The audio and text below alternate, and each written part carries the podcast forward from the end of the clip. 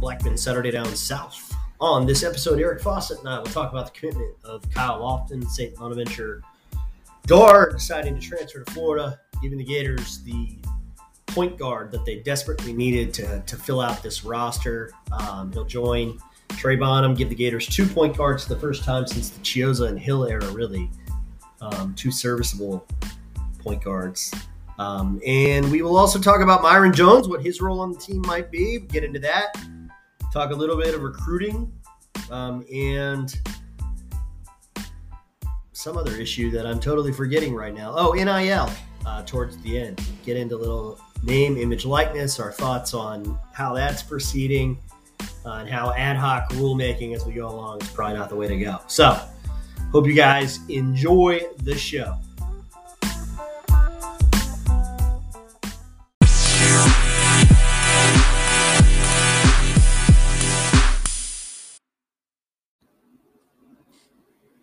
Hello and welcome to Florida Basketball Hour. I am Neil Blackman, Saturday Down South, joined by Eric Fawcett, GatorCountry.com. Eric, normally we have like rapid reactions on these shows, but I think we did probably half an hour on Kyle Lofton when he visited out of sheer excitement. So it didn't feel like we really needed to do rapid react. One thing I loved about last Friday's commitment, though, was just how it kind of materialized out of nowhere almost. I mean, I think at the end of our last podcast, we said, oh, we expect him to make a decision here, but I know he had a Purdue visit planned that he canceled. Um, and then Florida just kind of does a press release before he can even get a graphic up, which almost never happens these days. Um, but Florida does get the commitment of Kyle Lofton, who two times has been uh, All Atlantic 10 player um, one third team selection, one second team selection. Um, just, I think, the point guard that this team really needs. Yeah, I think so. It was, it was pretty exciting. And again, I think, you know, Coach Golden played a little bit into the anticipation. You know, he's not shy about talking about when he thinks he's going to get someone or when Florida can ex- expect some news. So, uh, of course, he kind of played in at uh, the Dickie V Gala that, uh, oh, you know, some news might be coming. So I think everyone was, was waiting a little bit. And then when, when Lofton didn't pop, everyone was like, oh, what's, what's, uh, you know, what's going on? It was a little, little nervous, but ultimately the, the Gators kind of get their guy. And I think, like you mentioned, talking about um, just kind of being perfect for, for what the Gators are, are kind of looking for. I think whenever you can bring in someone, particularly in a transition year, who is so responsible with the basketball, um, has really like more experience than your anyone could ever really get. Like how many four year starters who played like you know 34 minutes as a freshman a game and then go on to play like 38 minutes per game for three like like right. when are you going to be able to get someone with that many reps um, so for the gators to get a um, a very experienced point guard both experienced from a game big game standpoint from a minute standpoint from a role standpoint um, i think that's just exactly what uh, what they were looking for and i think again just someone who is a very willing passer, not someone who looks to score the ball on his own first. When you've got a team that that has kind of talent surrounding him at, at, in multiple positions, um, I think that that's uh, that's that's uh, it's going to make the the pieces fit fit really well. I think so. I think uh, very well done by the staff. This is a player that seems to be pretty universally everyone's pretty excited for. I, I haven't seen too much like oh you know wish we got this guy. I think uh, Florida fans are pretty happy with this one.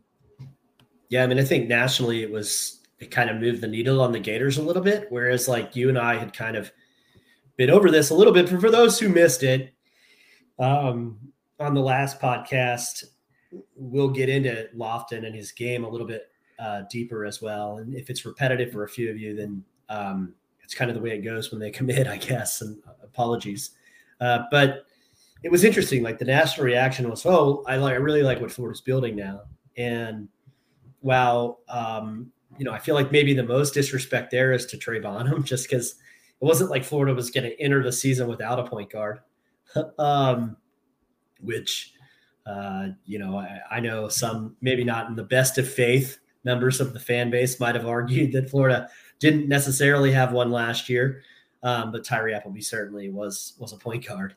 Um, you know, nonetheless, Eric, uh, when you can get a player like this who I think complements Bonham really well, I think that might have been why. some of the smarter analysts were like, "Hey, I really like what Florida's building because now, um, you know, they kind of have a point guard they can play in transition or quicker games, and then." Kyle Lofton to me is the guy that Florida can give the ball at the end of the shot clock to. And it's not necessarily that he's going to score um, or hit like a, a, three in that situation, but I like his mid range game and his ability to get to the basket. And he's an excellent passer off the drive.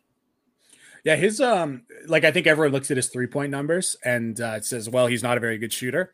And uh, yeah, if we're gonna look for a, a problem in in his game, you'd looking at his three point percentage, which has been consistently below average, is a you know fair place to look at. But I think people would be surprised to know and will be surprised to see at Florida that his numbers shooting off the dribble, his talent shooting off the dribble is actually quite good.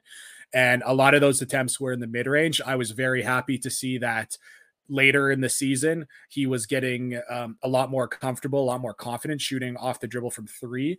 But he does have some nice touch there. And and the other thing too, of course, is uh, that people are also aware of. He's been consistently a very good free throw shooter. So um, just seems like that mid range game, and, and he's pretty comfortable, whether it be you know the free throw line area or taking literal free throws. So I think for him, he is a little bit of a like I, I kind of have used this term a, a couple times on the show, and um, I, I, I kind of call him an aimer. Like his mechanics are not great, but his touch is, is really good. And I feel like he gets uh, his, his his guide hand on the ball a little bit too much. But for for shorter shots, mid range shots, it allows him to hit some tough ones off the dribble. Um, but when it comes to further range, that doesn't usually work out as well, and that's what we're seeing. And uh, so I, I think there is a, a chance that his kind of you know step back game in the mid range is is still going to be a pretty good option late in shot clocks. I, I wouldn't go hunting it early. But uh, yeah, it's it's uh, it's something that the Gators can definitely have in in in their back pocket in these late clock situations. And yeah, I, am glad you mentioned Trey Bonham because I feel like, you know, to be honest with you, I, I've kind of fallen in the trap a little bit. I'm sure I've said on the show, like, you know, the Gators need a point guard or like that's the, you know, the Gators are missing a point guard. And um, I guess that would be a little disrespectful to Trey Bonham, who I still am a big fan of, and it was still a take for me. And I've, I've got to tell you, Neil, looking at some of these rotations that the Gators have had at point guard over the last six, seven, well, you know, ever ever since Kasey Hill and and, and Chris Chiozza, it's like, man, like it has not been, it has not inspired confidence when Florida's starting point guard has has gone to the bench.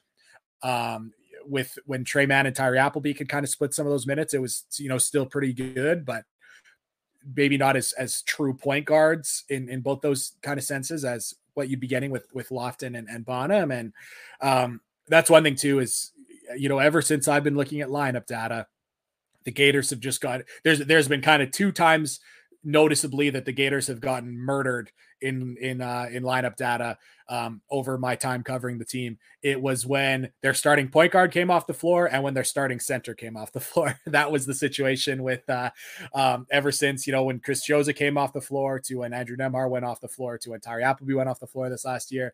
Um, and uh, then it was, of course, you know, with when Kevarrius Hayes went off the floor to when Kerry Blackshear went off the floor to when Colin Castleton went off the floor. So um, the thought of Kyle Lofton being able to go to the bench um, and bringing Trey Bonham out, which we you know presume would be the lineup. Um, man, that's going to feel awesome. that's going to feel really good to see Trey Bonham come on the floor. and for that reason, I think the Gators, Gator fans are going to love Trey Bonham. Like to have a player like that who can come off, bring some juice with his shot making, um, the energy he plays with. I think he's built really well for the backup role. And that isn't to suggest I think he's a career backup. Um, I, I think he'll be a great starting point guard one day. Um, but for him, like it's one of those things where like if Trey Bonham was the starter, you probably think, okay, we're not, we don't, we don't love him as a starter. But then you put him in a backup role role, and suddenly you can look at SEC rosters and be like, man, we might have one of the best backup point guards in the league, and that's uh, that's pretty exciting. So very excited for Lofton, and I'm also very excited for just the the point guard rotation that the Gators are now going to have. Yeah, two things on that. Um, one, uh, you know, I like one thing I like for Lofton is that he's averaged like 37.5 minutes a game in his last three seasons, which is I mean, mind-boggling. The guy doesn't come off the floor. Um, and again, I think I think you and I both agree that while not Power Six level, uh, the A10 is one of the better leagues after the Power Six. Um, and I think, you know, so he's playing. He's just logging incredible minutes. And I'm not saying that that's going to make his jump shot go from 28.5 percent career three to 35, but maybe it gets him over 30 just being a little less tired. Um, you know, could could certainly help Lofton's game. And I do think it gives Florida just an opportunity to play a little more stylistically, which remember, you know, one big complaint about a couple of the Mike White seasons towards the end was pace of play and and entertainment level of the basketball. And, you know, we don't even have to to laugh at playing fast is in my DNA to say that some of that was uh, probably a little bit related to personnel. Um, you know, I don't think either of us, if you listen to this podcast for, for several years, you know that both Eric and I felt like Andrew Nembhard was more than capable of playing fast. And uh, we mentioned that a lot. And it was funny because then he transferred to Gonzaga, and there was a lot of, of people on Twitter that were like, oh, he's not going to be able to play quick. And boy, were they wrong. Um, it, it looked just kind of effortless for Andrew. Um, he was he was just a natural at it, and uh, my point is that so some of that certainly was on the coaches, but some of it was on the fact that like if Andrew did come out of the game, like how else was Florida going to play? Like they didn't have really a, a second option, like you just alluded to. With Chris Chiozza and Kasey Hill, Florida could change tempos. Um, I thought it made them a lot better basketball team. Uh, Florida will be able to do that with Trey Bonham, who I really do think is a guy who can push a defense. And then with Kyle Lofton, who's going to be that guy that, that's under control, who you can give the basketball to in the half court and feel uh, a lot more comfortable running your Princeton stuff. I, I think too, uh, Kyle Lofton was a good defensive player at St. Bonaventure, and he was a good defensive player while playing 40 minutes a game. So you got to think like, okay, if he's going to play at oh gosh, I don't even know what minute prediction we want to put on on Kyle Lofton, but less than less than 38. We'll take the under on that one, uh, or less than 40, which I think he played like 40 minutes in the last seven games of season. under 40. We'll say, we'll say yeah, over under. Uh, under on that one, so you got to think that that would even help him more defensively uh, to play mm-hmm. when he doesn't have to worry about uh, about uh, energy and fatigue, and also um, fouls too. Like you saw the St. Bonaventure team didn't commit a lot of fouls because it was like, hey, we don't want to go to the bench. So, you know, you cannot get in foul trouble. So he can be a little bit more aggressive, like no problem there. And um, that's pretty big. Um, you know, I don't know any, I don't know much about the the, uh, the strength and conditioning side of basketball, and it's uh, definitely a side of, of things where I'm not as informed as as I am on other elements of basketball. Mm-hmm. But I've hmm. got to tell you, Neil, um, I, I am all in on Victor Lopez, and um, I'm loving mm-hmm. the, the the Weights of Valor Instagram page, which I'm glad to see that he has kept the name. There's no like official like Victor Lopez UF. It's like Weights of Valor. So, so uh, he's so what, so one thing I love is he's like constantly putting out like he'll be like reading books that are like very like you know modern looks on on um, dynamism and elasticity and like all these like nice like modern like it's not just like oh how do I bulk up basketball players and uh, one thing I loved is like you know close to when when Kyle Lofton uh, committed, he was at some form of, of, of conference, and it was like about load management. He had, he had a picture of the of the screen, and someone was talking about load management, and and I was just like, oh, that's pretty funny coming off uh, uh, you know, coming off taking a guy who played like 40 minutes a game. So I, I honestly like, like obviously Kyle Lofton has been durable. Like he hasn't had injuries. yeah. None of those St. Bonaventure guys have. So, uh, but I do, there is part of me that wonders, I mean, like here's a guy who just put on, you know, Tom Thibodeau miles at, at St. Bonaventure and, and uh, you just think, you know, hopefully he's all good. He's been, he's been sturdy throughout, but um, so, I mean, first of all, going to be nice for him to play less minutes. And I also just wanted to take the, uh, the time to shout out, um, you know, Coach Victor, yeah. who he, who I am just like loving seeing that uh, he seems to be a pretty modern guy in his his approach to strength and conditioning, and I've been loving his content. I've been eating it up. So um, hope to talk to him sometime. I have not yet, but uh, definitely definitely a fan of him, and uh, pretty interested to see how Florida does see the minute loads for for some of these guys, especially when you know Victor's looking at uh, different load management things. Yeah, no, that's going to be super interesting, and and I can't imagine that that will be a good uh, over under for next season. Uh, Kyle Lofton minutes. I guarantee you that'll be early in that in that podcast. um, but yeah, I think I think under forty is safe. um, so uh, under thirty nine is probably safe. I'll, I'll give you that. Um, but so so the Gators add uh, Lofton. There are still the two roster spots. We should kind of walk people through um, how that went down. Josh Mballa did uh, a big man from Buffalo, all league player, um, did a uh, an on campus visit with Florida, uh, did an on campus visit, a couple other places, ends up committing to to Ole Miss, um, and I think you know, and uh, Lofton's teammate, real quick while we're on it, um, Shun Osunniyi, uh, committed somewhere. I think. Uh, oh, there was a, a there was a package deal that uh, you know, as much as I say they don't often happen, but he went to uh, he went to Iowa State with uh, that's right with Holmes. So okay, yeah, with Jaren Holmes. So uh, yeah, so um, this will be the first time in eight years that Lofton or nine years that Lofton and him don't play together. Uh, having played four years of high school basketball together and four years of college basketball to be their first season apart. Um, so that should be interesting.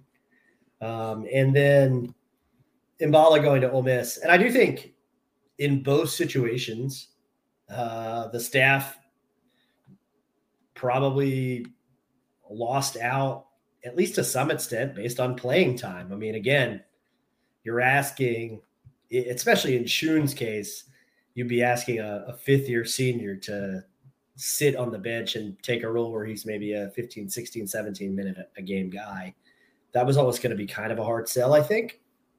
Um, but with Mballa, similar deal. I mean, I'm sure Florida would have loved to say, "Hey, Josh Mballa, you can, you're the four.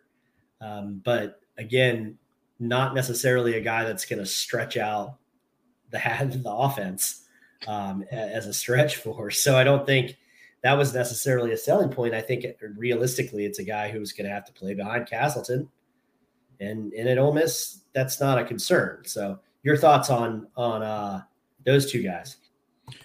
Yeah, I think Florida wanted them, so I, I think it probably came down a lot to uh, um, getting on a playing time, and that's totally understandable. And I I think too, it's I like I would have been interested to know it, exactly uh, what the pitch would have been, and because again, like at the same time, like San Francisco was never scared of playing big. They they played guys that you know they played some front court combinations that a lot of coaches wouldn't. So I wouldn't honestly if they were you know they wanted Osun and uh, Castleton to start next to each other, like I that wouldn't shock me. I don't know if that was the sell or um, if that would have been the best idea. Um, but they I, I, wouldn't shock me. And and uh, you know Mballa, same thing. I I kind of think they would have started him.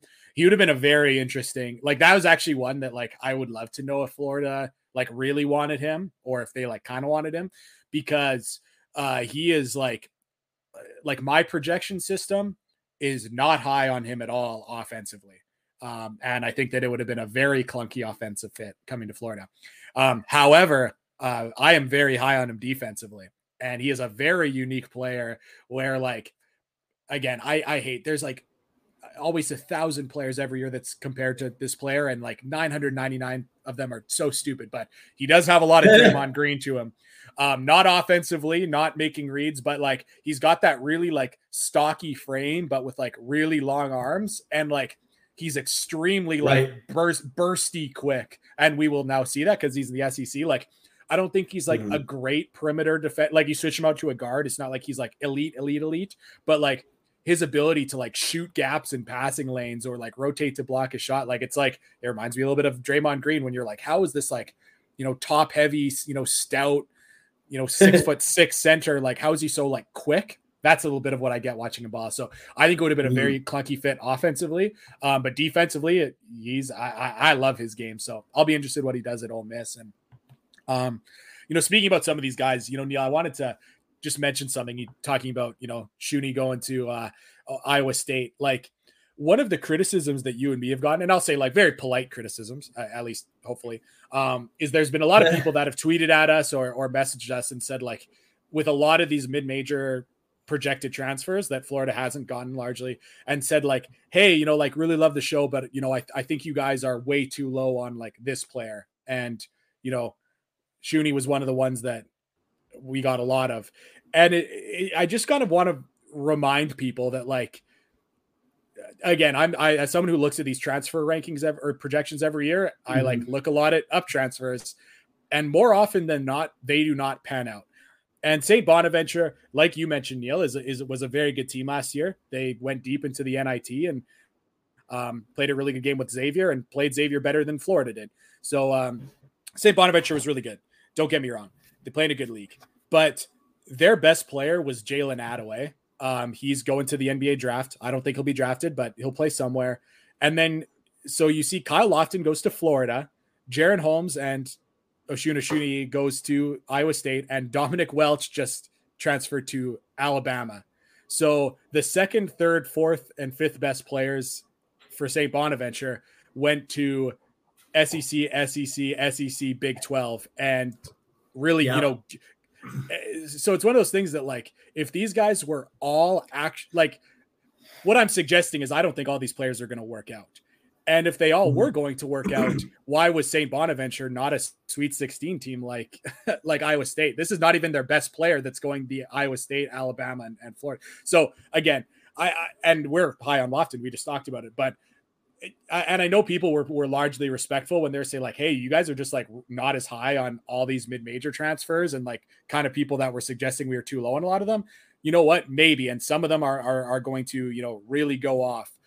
I just think you're probably on the safer side of history if you were to bet on a lot of these guys to not not pan out in the most stellar possible way. Hey, maybe it maybe these four players at Iowa State, Florida, and Alabama are going to be all league players. But it would kind of shock me if St. Bonaventure was an NIT team and not and you know their second, third, fourth, and fifth best players all not even their best player all went to you know SEC and Iowa State schools and were awesome. So it's just something I just wanted kind of like lay out to people. It kind of made my it, it made the point really interesting when when Welch went to to Alabama of all places. That's like man, these guys are going really good. And, and I'll also point out that these are all older players. So it's like, again, do you expect huge leaps in season five? Um, maybe, but the wise money would be not on that. So um, again, just when just you know when people listen to us be like, "Hey, we'd love Osun Osunniyi, but like we think he's you know probably a backup guy, and you know we'll we'll see what happens from there." And people are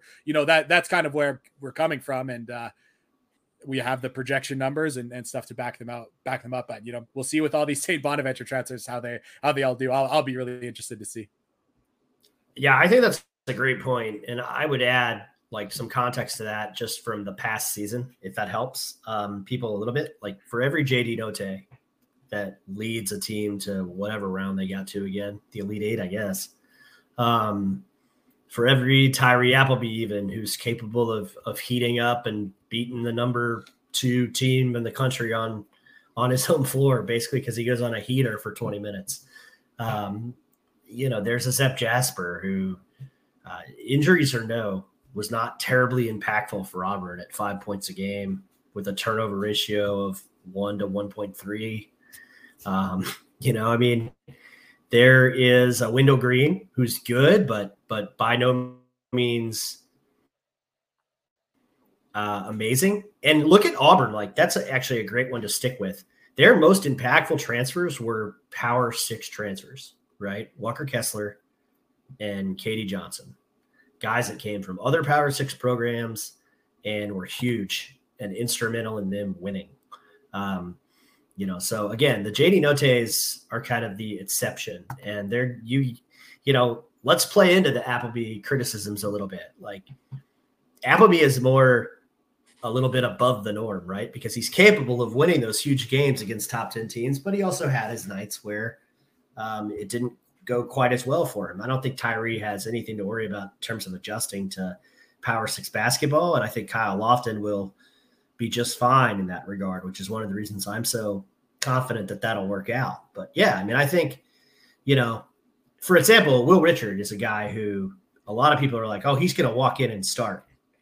And I understand that there's some NBA style athleticism there and length. Um, but I also would caution people that, you know, just because he can score on all three levels at Belmont doesn't mean that that's just going to consistently happen as a sophomore in the SEC playing better competition night in and night out. It's just not guaranteed to occur. And like, you know, I've now seen what Niels Lane going 14 and 5 with Florida. And yeah, I stand for Lane all the time, so take it fast forward if you need to, but um you know, Florida was 14 and 5 with Niels on the floor and his final game was a double double with laryngitis against the team that I, I don't know, they either won the NIT or lost in the final um, and probably should have gone to the NCAA tournament and the SEC tournament. So, uh, you know, saying Will Richards just going to walk in and start over him, I don't know about all that, guys. Uh, and it's not because I'm cynical, it's because there's, you know, lots of empirical data that kind of backs this up, Eric. I mean, some people are going to maybe swear at their phones when I say this, but the fact of the matter is Tyree Appleby was a success story. And I know some people are going to say, like, oh, that like no agreed you know, for the record. He, he, you know, he was, you know, people are gonna say, like, oh, you know, he was okay or he was below average. That that's not but if you actually look at mid-major to high major transfers for the Gators to get the production out of Tyree Appleby that they did, that is a pot that is a better than average outcome for similar transfers. I have the data for it. So um uh, and so yeah, it's just it, it, would would people say that, and would people look at that like they feel like if you ask the average Gator fan, was Tyree Appleby, you know, like a, a negative, a you know, uh, did it come out in the wash, or was it you know a success story or a positive? People would probably be like, you know, he was solid, you know, ate some innings and was you know, some people loved him, some people didn't love him as much. But the fact of the matter is, the the production that the Gators got out of him was a good outcome, a, an above average outcome for very similar styles of players. So if that's the just you know factoring that in, I'm also like, and again, I, I didn't even actually mean this to bring bring things back to uh Lofton. I kind of just you know went on a tangent when we were talking um Osun, but uh it, when when it comes to projections for like what people expect out of out of Kyle Lofton, um if if people are expecting some huge leap, um in year five after he's already played 162 games. And like like we know we know exactly what Kyle Lofton is and that's amazing. That makes him so projectable. And uh, but you know I don't think he's gonna you know light things up in a way that he didn't light things up in in the A10 and and uh, you know I have been you know I was and, and I I, I don't even like saying this because I love Will Richard, but like the fact of the matter is, like looking at the average fan, I'll say that I'm lower on Will Richard, um, and it's because of like you said the uh, just looking at you know recent recent history, him coming in and starting. I mean, Will Richard is actually an interesting one, and this is another tangent, but like he was kind of the first class of high school recruits that was affected by COVID and the transfer portal sure. and everyone getting extra year, where I think he could have gone elsewhere. I think he could have, and, and, again, Belmont's a great program. Don't get me wrong, but I think he could have gone to a even better program had it been right. a normal year where there was the regular number of kind of high school spots for these these teams to take and people could have been out recruiting more so we'll see exactly what happens like a will richard but um yeah the the the, the wise money is on um you know proven power six guys like a niels lane so we'll see exactly how that goes but um i did want to ask just one more question Neil, going back to the original sure. topic of kyle lofton and trey bonham um I think that those guys could probably play a little bit together. Not saying that Florida's rotation necessarily allows that, but do you see Kyle Lofton and Trey Bonham playing together much? Um, and for what reason? So I I could see them playing together some, Eric. The one thing that would happen then is like neither of them are particularly, uh, you know, we talked about how Bonham is a judicious three point shooter um, with his shot selection. We've talked about how, and Lofton was too, to be fair. Like if you go back and actually look at shots taken, I think he was fourth or fifth on um, the Bonnies in three point attempts. So he wasn't like launching away. He was being judicious, uh, probably because he knew that he's not a great three point shooter. But I just wonder about the shooting if that's the lineup. Um, you know, I could see doing that uh, in a game that's up and down a little bit um, to where if, if Florida's trying to score first 10 seconds, uh, great. You can have Bonham get the ball, but you can play Bonham maybe off Lofton. Um, if you want to get super pick and roll heavy, or if you're in the half court, um, I think you could. Bonham would be fine in the pick and roll heavy stuff too. But I think you know, um, yeah. So that that would kind. Of, I think you could totally do it. You probably need to make sure that Kowacie Reeves or Myron Jones was on the floor with them.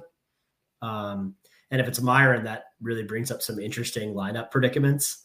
Uh, so it would probably have to be Kowacie Reeves for like a, an Eric Fawcett lineup data tweet to not go viral.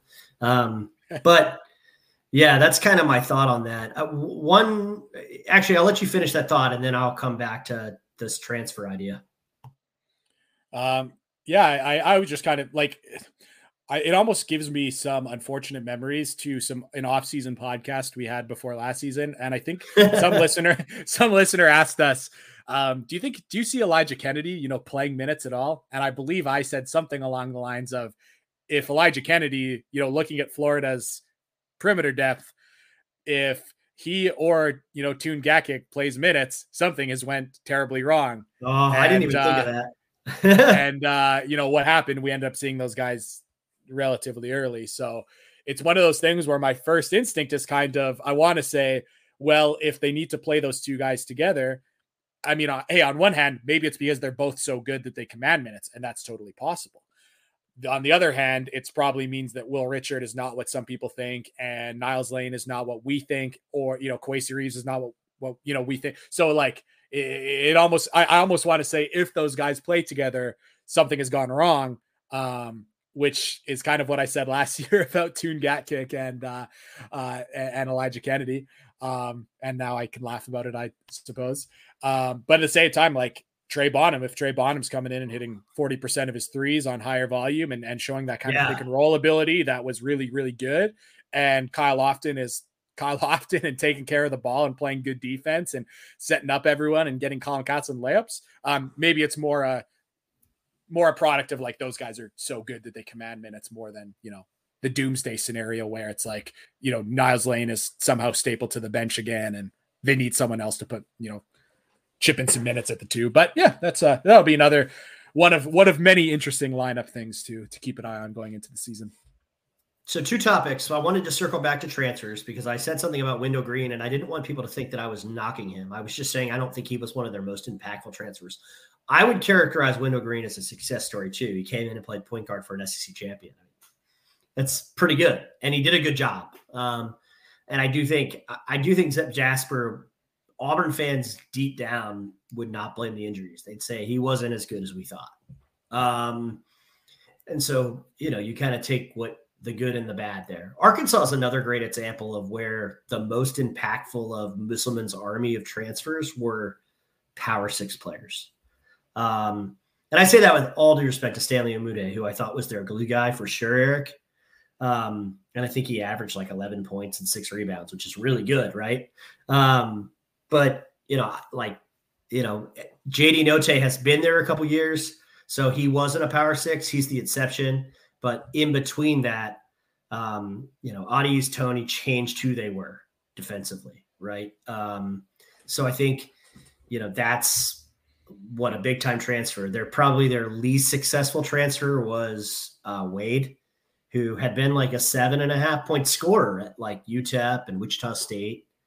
And I think he averaged three points a game. His rebounds were down. Like everything was down. Now I know they liked the way he defended, period, but a lot of that uh, I still don't. I don't think that makes him necessarily a, a huge success story. It's sort of a run of the mill transfer, and that's a coach who gets the most out of his transfers. So Eric's point, there's just a lot of empirical data that shows like some of these mid-major, oh, we got this guy and he's going to be great.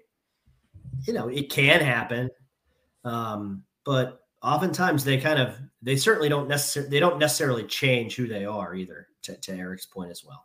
Um, the last thought, and this is a question I'm going to pose for Eric, but it's one that's been nagging at both of us off air, and so um, I think it, it is time to have a discussion about Myron Jones, who I think surprised some people when he came back and decided to play his COVID year at Florida. Um, and so I have a take on it, but I'm interested in, in Eric's take because this week Todd Golden said something about, you know, maybe more ball usage uh, could be a solution for Myron and that he didn't use or have the ball in his hands as much as he did at Penn State. And they had data that showed that, or else Todd Golden wouldn't say it but it definitely got me thinking because it wasn't like um, that that wasn't the first thing that came to my head when I thought of what Myron's problems might be. Nor was an injury to his finger, for what it's worth, folks. Yeah, I, I better leave plenty of space here for you, Neil. Um, I, I will say one of the things that would surprise people is that his pick and roll numbers last year for Florida were actually quite good, um, in a, in a way that surprised me and is probably going to surprise a lot of people listening.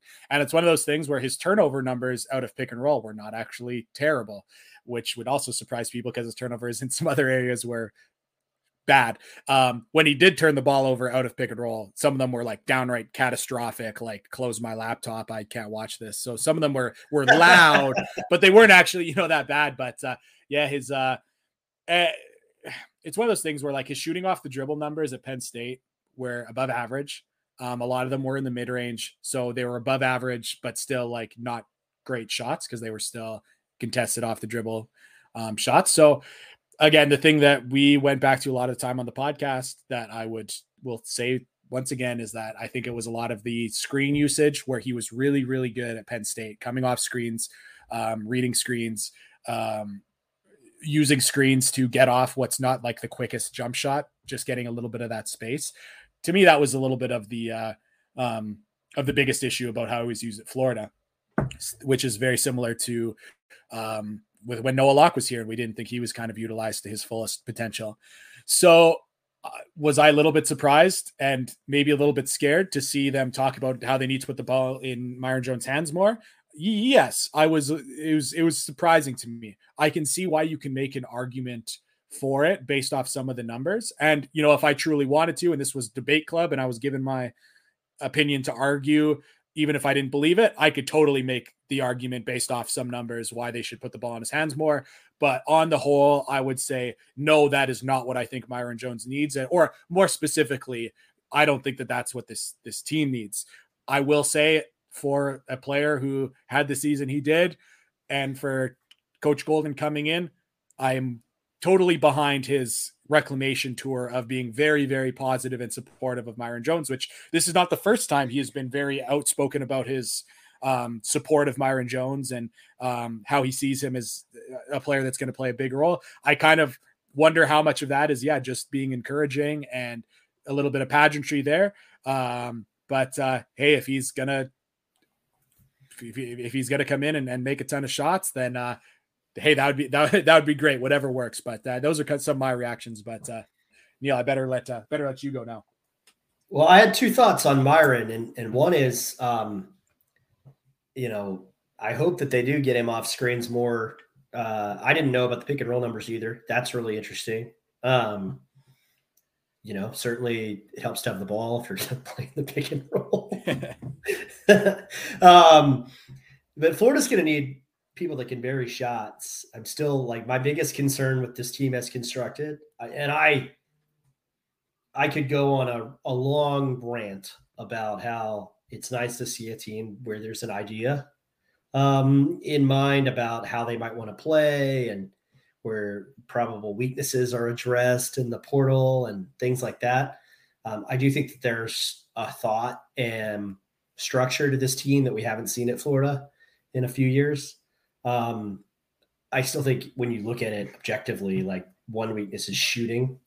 Um, Myron Jones can solve that as a guy if if they get something close to the guy that shot forty percent in in what I think is one of the best two leagues in the country in, in the Big Ten. Um, if they can get that, great.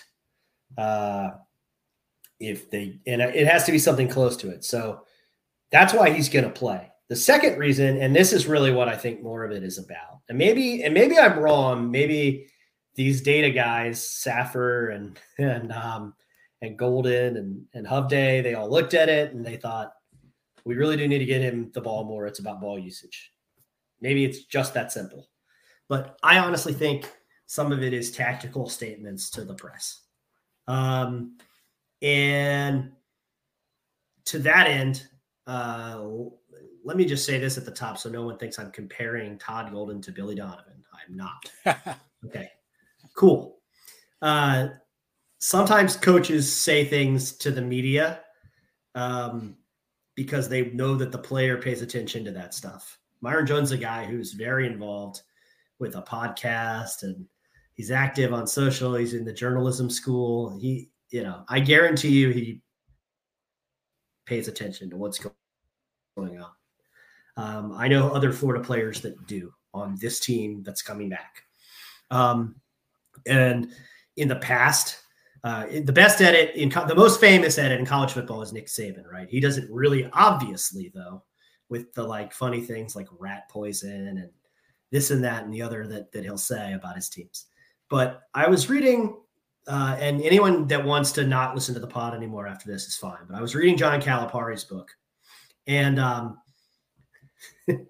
I listened to a podcast with Cal where he was asked about something he says in the book about how he'll say things to the media, largely for player consumption. And Cal said, Surprisingly, I'm not the best at it. I know everybody thinks that I am. He said, The best at it is Billy Donovan. And the podcast host was like, Huh? and he said, I think Billy does it in a different way, though, because Billy is just telling the media what he thinks. Like, there's no coach speak. Like, Billy, if you ask Billy, what do you think of Casey Prather?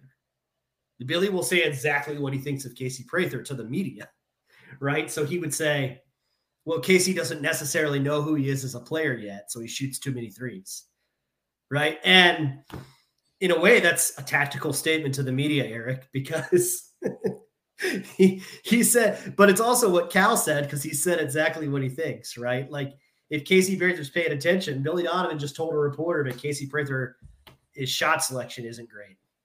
Um, and so when Todd Golden repeatedly talks about what a great shooter Myron Jones is to make a torturously long, uh, winded comment sh- uh, somewhat shorter, I think he's trying to build up Myron's confidence and say, look, just forget about last year. That was weird. We're going to put you in positions where you're comfortable. You're going to make shots. I know what a good shooter you are. You're going to make shots. Another Donovan example was Maurice Speights. Maurice Speights had a nice little game in the national title game that included like an 18 foot NBA jumper that he started to make as a pro pretty consistently um, on the baseline. And so they went to SEC Media Days, and Mo Speights the next year was second team All SEC. And at the press conference, Donovan said, I can't believe you guys voted Maurice Speights second team All SEC because he made a jump shot in the national title game. like he has so many other things to work on. And it's like, that's a tactical statement to the press, but Donovan did it for different reasons. I think those things are useful sometimes. And I think some of that plays into what's happening with Meyer in this offseason. Well said. So I pulled up the pick and roll numbers because I wanted to tell you, Neil, because I felt bad just saying it. So um, I'm going to tell you this to make you know two points. Um, one is uh, you know to start just uh, why they might look at him and say, "Oh, we needed to get him the ball more." So this is also going to be a number that I think is going to surprise you, Neil, and may surprise the listeners. The number of pick and rolls that Myron Jones logged last year. Um, everyone get a mental guess in, lock it in.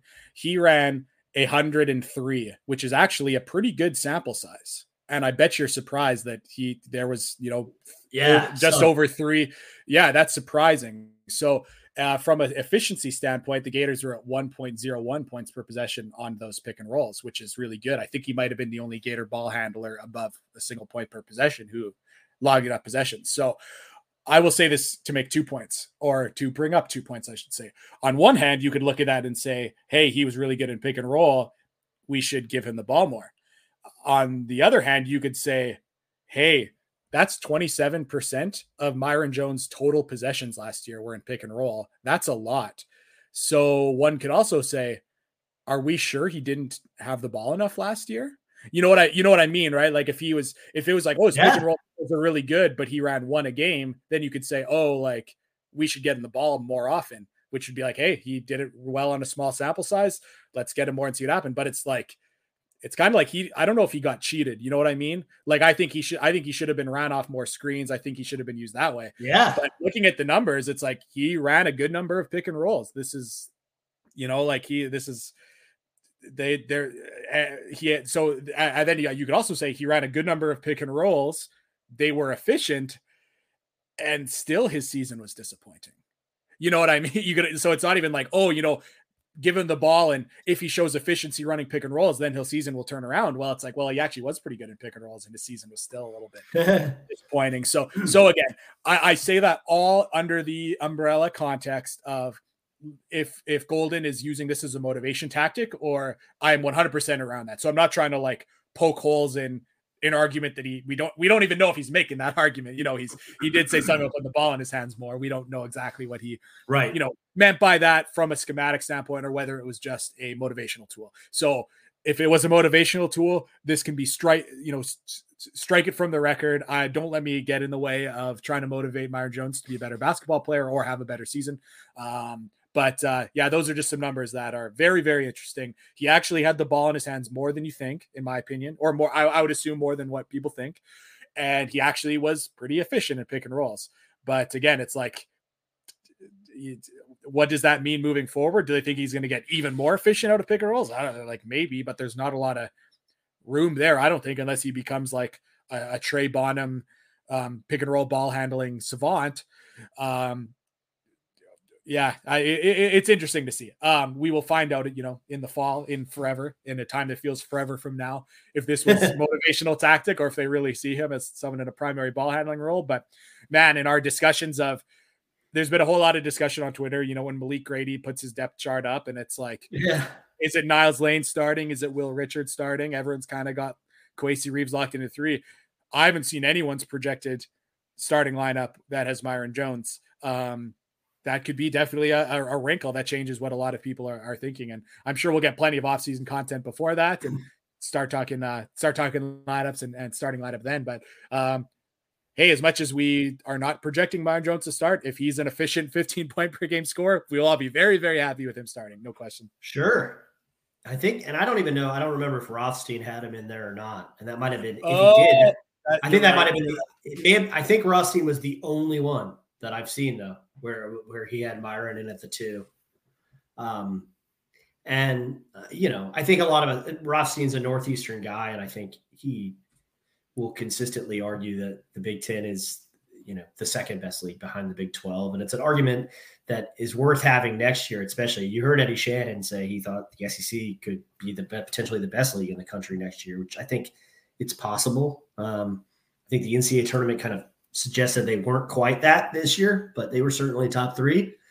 Um, anyway, the last issue we're going to get to because we're not we, this show has taken some some dips and turns and it's been fun, and I think we haven't quite gotten to where we're going to be comfortable starting listener questions, but. So we might as well talk about the last of one of Florida's last targets, which is Efe Abogidi, uh, who visited Florida already, um, and then listed Florida in his final four with a decision date, I think, of next week. Um, so um, he's a guy who was playing 24 minutes, playing for uh, Golden's mentor, uh, one of Golden's mentors, Kyle Smith. Uh, that team was an NIT Final Four team um, out of the Pac 12. Uh, I watched a bunch of their games, um, especially when there started to be whispers about Mike White. Um, I started watching Washington State games because I like Kyle Smith. I think he's a really good basketball coach, and I think he was wringing the sponge, as they say, out of uh, out of that Cougars team. I honestly think Abogidi was probably his best player, but his minutes were a little limited because he's still a guy that's dealing with some fitness. Uh, you know, I think he's getting acclimated to playing big time basketball. Um, he's another one of these guys that, that started playing basketball late. Um, but what I like about him, Eric, is that he might actually complement Colin Castleton pretty well. Uh, and what I mean by that is I feel like he can kind of stretch a little bit offensively and play facing the basket um, a bit more. Uh, he also seems pretty comfortable as like a secondary passer.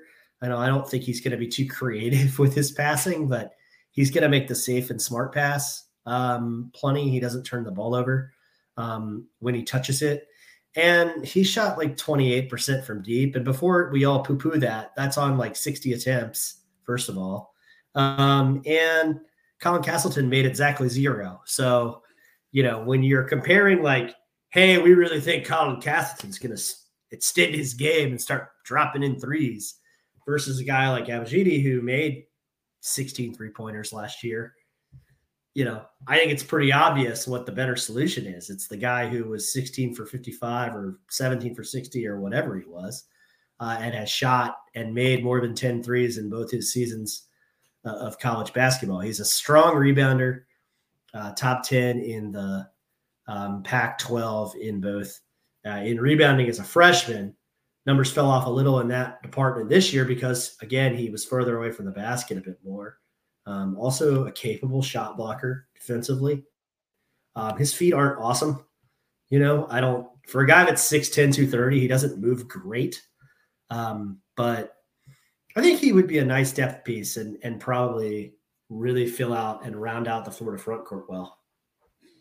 Yeah, it's going to be an interesting one to see. So the the his final four is a potential return to Washington State, which they unfortunately got gutted a little bit by the portal and probably an NBA decision for Gueye And uh, so obviously, uh, maybe that's in the mix, but that would offer him minutes for sure, a big role, which Florida maybe de- wouldn't be able to. Um, the other school is Maryland, who is in the transition year, of course, after a coaching change. So, uh, and they've got a couple, you know, uh, couple good front court players as well, but would be somewhere in the mix of like they would not be projected as an NCAA tournament team. They do have some good seniors in the front court, but they definitely like they're a little bit more like the 6'8, 240, like powerful below the rim guys, and and he would be a different change to that. And then Arizona, which I would say is you know currently positioned to be the best team, but um, yeah. They're loaded with front court players. Um, they already are bringing back Christian Koloko, um, Azuolas Tubelis. They signed two really highly kind of um, two really good centers in the high school class. And then today, just before we record this podcast, they picked up another very good front court player in the 22 class. Um, he's this like six foot 10. Um, his name's Henry Veesaar. He's from Estonia, I think, but he was playing with Real Madrid.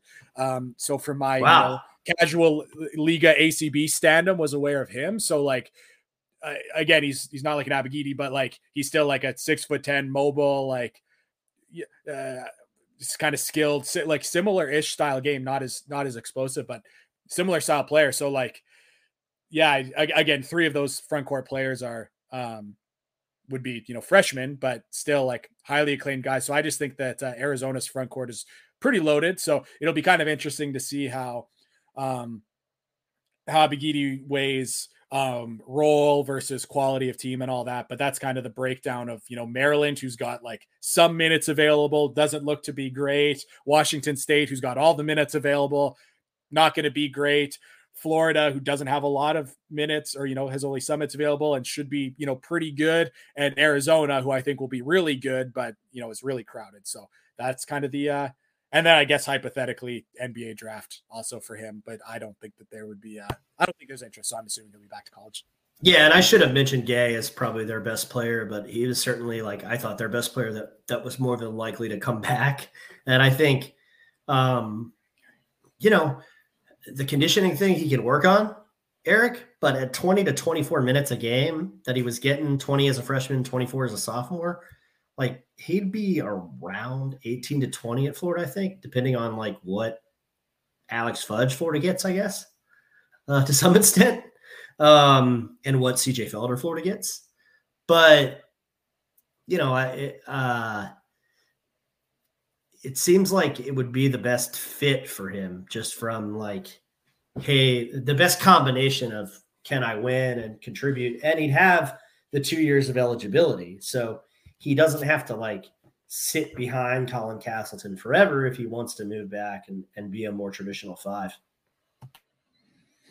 Yeah, that'll and and again, that's just something that has like he's gotten pretty deep into the NBA process. Obviously, like was not invited to the NBA Combine, um, but uh, I'll, I'll be interested exactly like for a player who does you know go down their the route of trying to get some workouts to like does he plan on being in you know college for one more year um then it's like yeah maybe he looks the the maryland direction. If he sees a little bit further than that then yeah i think florida's going to be uh florida's going to be very much into the mix. Um one more thing on florida's front court depth uh cj felder has been tweeting about that uh that he feels like healthy for the first time in a in a long time. So um really happy for for felder um, because that was a probably a very frustrating season for him last year. Um, and uh, you know, add another name to the, to the mix of like he's kind of suggesting he'll be totally healthy for next season. And uh, yeah, a player we thought was going to be way more impactful than he was last year, and I think it was largely because of injuries. So uh, yeah, I think he'll have something to say about that. You know, starting for power forward spot too. So um, happy for Felder. We will uh, we will see this uh, intense competition for minutes. There's no question. Man, I think he will. I mean, and you know, remember that's a guy that Leonard Hamilton like praised uh, profusely when I spoke to him last summer. So, um, you know, I trust Ham and anybody that Ham wanted to transfer to FSU. Um, you know, that's another thing. Like, you know, I think Leonard knows how to build a roster these days in this sport. Last season aside, um, which you know, it turned out that Scottie Barnes was pretty good, right? Um, and uh, some other things that that they lost. So they they just kind of had to rebuild, and then were were crippled by some injuries. That's another great. By the way, Caleb Mills, another example of a guy who mid-major player from a really good program, Houston, and like the ACC, which was supposedly like super down. Caleb Mills was like not all that in a bag of chips, man. Like he he was okay. Uh, he wasn't Houston Caleb Mills, that's for sure. Uh, so th- these adjustments uh, kind of to Eric's point. Finally, Florida did make two offers this morning, um, and the one of the consistent recruits are consistent recruits. The only consistent complaint Florida Basketball Hour gets is about recruiting. Um, you guys don't cover it at all. Um, so we'll just shout out that Florida did make a couple offers this morning, both to Atlanta kids. Um, one Peyton Mitchell, who's a six foot ten 300 pound mountain of a man from Marietta, Georgia. I have not watched any video yet. Uh, the one service that's rated him has him as a four star prospect. He has no 24 7 composite rating. He's got an ESPN rating, which I value almost none. Um, and then uh, Jeremiah Wilkinson, uh, who has no ratings whatsoever from anyone. Uh, Florida is his third offer, uh, third Division One offer. Um, 2024 point guard, also out of Atlanta. Uh, Ole Miss offered him last week, and um, Florida offered him today. By the way, Peyton Mitchell's offer list is crazy. I mean, it's like Auburn, Cincinnati, UCLA, Georgia, Georgia Tech. Um, so, you know, Florida's getting in that fight nice and early, which I appreciate. Uh, for those of you who, are, who see 6'10, 300 and think Jason Jitoboh, that's fine. But I mean, my dude is like already uh, uh, getting that offer list. I mean, Jason Jitoboh didn't have that offer list. So this is pretty interesting um, and, and worth monitoring uh, Peyton Mitchell. You know, I I I, uh, I, guess I addressed some of our uh, criticisms earlier in the podcast when uh, people said that uh, we were maybe a little bit too low on our, or we were down on some of these transfer targets. Um, to people that have criticisms regarding our coverage of high school recruiting, I would say that is totally fair. Um, that is just not totally fair. That is, that is not a strength. Hundred um, percent. So uh, thank you, Neil, for doing that uh, that work. Um, I look forward to getting into some of these guys down the line, and as as Florida uh, gets deeper into their recruitment. But at the, at the time being, uh, uh, know that yeah. is uh, unfortunately not a strength um, of, uh, of ours. So uh, definitely uh, definitely pick it up uh, down the line when when things are.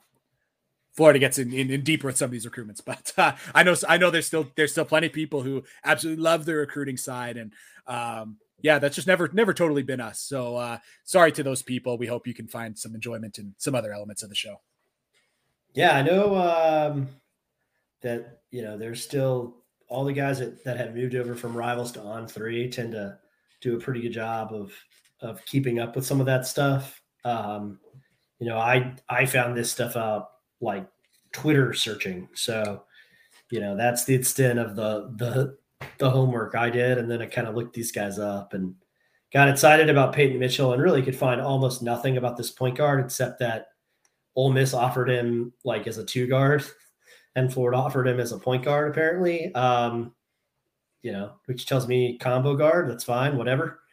Uh, haven't watched any video on these cats, so yeah, totally fair to criticize our our coverage of of Florida's work on the recruiting trail.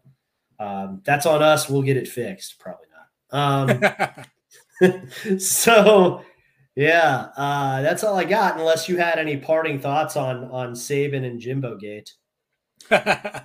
Uh, oh man, I uh, that was uh, that was good content. Um, I'll I'll say that much. But uh, wow, I, I, I would be I I would be careful, uh, of course, throwing throwing stones. I know that uh, not to, not that I'm about to say that you know Nick Saban's a, a god or czar, whatever terminology has been used, but uh, yeah, there seemed to be Jimbo had that look in his eye of like I'm ready for mutually assured destruction. So I would uh, I'd be I'd be wary of, of that from an ex staffer for sure. Um, oh but gosh, I right? I uh, I uh, I'm kind of happy we do not see that on on on the basketball side and yet. Um, but I'll I'll also say this. I mean, I, I did mention a little bit with uh, Johni Broome um, recruitment and some of these other that like people are pretty quick to just say like, oh, you know, we missed out on a guy. Oh, it's all about NIL or it's all about you know, oh, like complain about the transfer portal and oh, it's all money and like. I was, you know, it kind of mentioned that I didn't think Johni Broome was was all NIL related, and I was kind of, you know, in Nick Saban kind of suggesting that everyone he missed out on was all NIL related, uh, which of course he's talking to a bunch of boosters. So maybe like Todd Golden talking about Myron Jones, there's subtext and, and other other motives. Um, but it's one of those things that was just a reminder to me that uh, no, I do not think that every recruitment these days is based exclusively off money, and would would remind people that I'll just say on the basketball side, I don't know football, but um, I'll say on the basketball side, no, it's uh, please, please when Florida misses out on recruits in the future, do not just assume that it is all related to NIL. Yeah, no, I don't think it is. Um, and that's an informed take. It's not like I don't think it is, and I'm just speculating. it's an informed take on both sides. I mean, kids still ultimately, um, it's definitely something else for kids to consider, and I think that's a really good thing for the kids. Um, I understand that people think it's kind of an unmitigated circus right now, and maybe it is, but that's on the NCAA. Big shock for establishing exactly zero guidelines as to how it's supposed to work, and then asserting that there are guidelines all of a sudden. Um, you know, creating ad hoc guidelines as you go along is probably not the best way to to dive into um, making name, image, likeness work. But it is good that players are able to get compensated to some extent for their labor, like everyone else um, in this country or Canada. That seems to be a positive thing. Uh, but yeah, it was really fast. Like Jimbo being that angry was super weird. Um, not because I I'm not going to get into glass houses and stones either. Like I don't want to speculate on on how Jimbo landed that recruiting class. He obviously was a great recruiter at FSU, uh, so you know it can happen. Um, but I will say like the only person like Saban's record is Pitino esque against his like proteges. you know, like Pitino has like famously one loss to his proteges and like was undefeated against Donovan, for example. Um, you know, Saban was undefeated against his proteges and former assistants uh, until the national title game. Um, and that was a rematch because he had like beaten Georgia to a pulp in the SEC title game. Uh, so I don't know, man. If I were visiting Tuscaloosa the next season, like I might not have flown off the handle at the press conference, but that's just me. Uh, so that's kind of take on it, I yeah, I, I, mean, I'm pretty excited for that game, um, for sure. It's one of those things that like I know there was a lot of memes about it, but like uh content like that when your when your team isn't involved um be, becomes oh, pretty great. enjoyable and and I think that there's a lot of people that'll be sure to tune into that game um, on the NIL front hey I see Niels Lane uh, he released a shirt I think Jason Jitoboh released yeah. a shirt as well if people want to support um, some Florida basketball players. I was I was really excited for Niels Lane to release something because um, he's got wicked style. I, I, would love to see him just like put out a total streetwear line because um, I, I he's, you can definitely see he's got kind of an eye for that kind of stuff. Um, and uh, I know you know Colin Castleton's got his line of stuff out there too. Um, I think Kowacie Reeves at some point's got to come out with uh, his. I know that everyone thinks he's yeah, going so. to be a star. So uh, yeah, I uh, I people are keeping their eye out for for stuff that they can buy to support the uh, some some Florida athletes. Uh, a couple couple more added. So uh, I think that there's probably going to be an eventually I could see like every single Florida player having their own T-shirt, and you could just keep that rotation of 13 going strong. But uh, right now it's uh, just on Niels Lane and Jason Jitoboh put some out. So that's uh, what will not be a regular uh, part of the show, but we will. It's like uh, yeah, the NIL update of Florida athletes. But hey, actually, if they, if they wanted like to promote, if they wanted to promote anything they were doing on the show, I, would be happy to promote it. So um, it's especially mm-hmm. like that. That's one thing too about the whole NIL thing that um, I think is super cool is like like when you look at Niels Lane's Instagram, you can see that fashion is really important to him. When you go to Kowacie Reeves's Instagram, you can see that fashion is really important to him. So I, I, as much as I know people are just like, oh, it's you know all making money. I'm also really happy that these guys have like an artistic outlet for something that they're obviously sure. very passionate about outside of basketball in a way that they couldn't before. So um, I hope those guys uh, definitely uh, continue because they've got uh, some talents in those areas that aren't just basketball, and that's uh, yeah. There's our there's our NIL update. Yeah, and we've told the Gator Collective, and they know that um, we're more than happy to promote anything that those guys want to do. Um, is, is you know, we have a, a, platform that we're very fortunate to have, and, and happy to help them in any way we can. We normally uh, sign off the show with our own signature uh, sign off. We're going to do something a little different today because of the retirement of the great Mick Hubert, um, who is leaving uh, University of Florida Broadcasting after 30 years. The only um, a, more than 30 year career, I guess, a little bit. Um, in any event, uh, the only broadcaster uh, in the country who has called a baseball, football, and basketball national championship. Um, you know, even some of the great voices in history in the SEC, uh, like Larry Munson of Georgia, uh, John Ward of Tennessee, Eli Gold of Alabama, uh, the voices that kind of define collegiate sports in the South, they didn't always call all three sports. Um, even Gene Deckerhoff at FSU did not call all three sports, and Gene just said bye at the spring game. So it'll be a whole new crew on both sides of the Florida Florida State rivalry next year. Um, but in any event, Mick did, uh, and he did it really well. Uh, whether you were listening to him call a basketball game or a football game or a baseball game, uh, he was extraordinarily capable in all those capacities. Um, and Florida has a history of amazing broadcasters. Red Barber uh, was the broadcaster for the Brooklyn Dodgers for many years, and then the LA Dodgers uh, and the Yankees. Um, and he started at the University of Florida. He had a protege named Vin Scully, you guys may have heard of, um, who had a pretty nice career. Uh, so, Mick, um, thank you for everything. And in honor of Mick, we'll use Mick's signature sign off today. So long, everybody.